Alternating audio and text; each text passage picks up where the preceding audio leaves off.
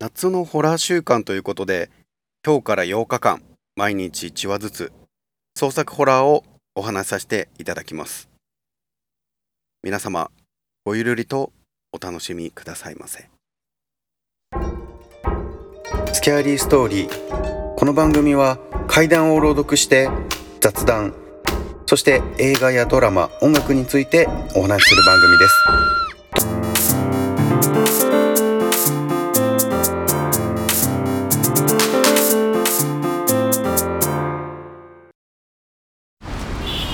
スマホとか LINE とか便利なのにかたくなに否定するやつっているじゃん。知り合いにもいたんだけどさ。そいつこっそり SNS を始めてさ。日記みたいなこと書いてんだけど最近の出来事からなんだか昔の話になっていってるんだよ。マジあいつ使い方分かってないよな。遡る SNS あれ？最近 SNS 始めたの？急に言われた彼女の一言。見てみるとプロフィール画像は俺の顔写真。内容は彼女との1年記念を祝った日のこと。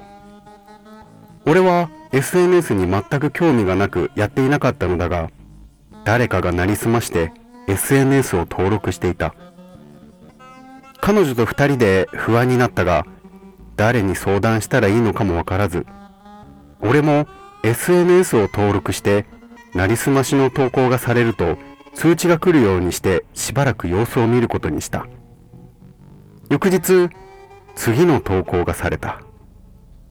彼女との初めてのお泊まり旅行。翌日もその次の日もどんどんと過去の記憶が投稿されていく。焦った俺は彼女にすぐ連絡した。削除申請出したからもうあの SNS 絶対に見ないで。きっとストーカーか何かだから危ないから。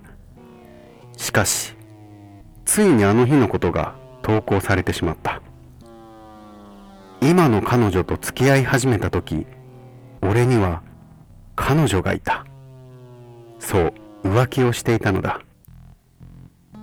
どうしても別れてくれないので首を絞めて殺して山奥に埋めたことが投稿された。俺はすぐに彼女を呼び出し言い訳をした。彼女はこんなの嫌がらせだよ。信じてるから大丈夫。あなたはやってない。あなたは殺してない。彼女は疑わなかったがその次の日の投稿を見て俺は背筋が凍りついた。動画が投稿されたのだ。見たことのある山の中穴から這いずり出してくる女。顔が出てきたところでスコップで何度も殴られている映像。その時今の彼女から電話がかかってきた。大丈夫。あなたは殺してないから。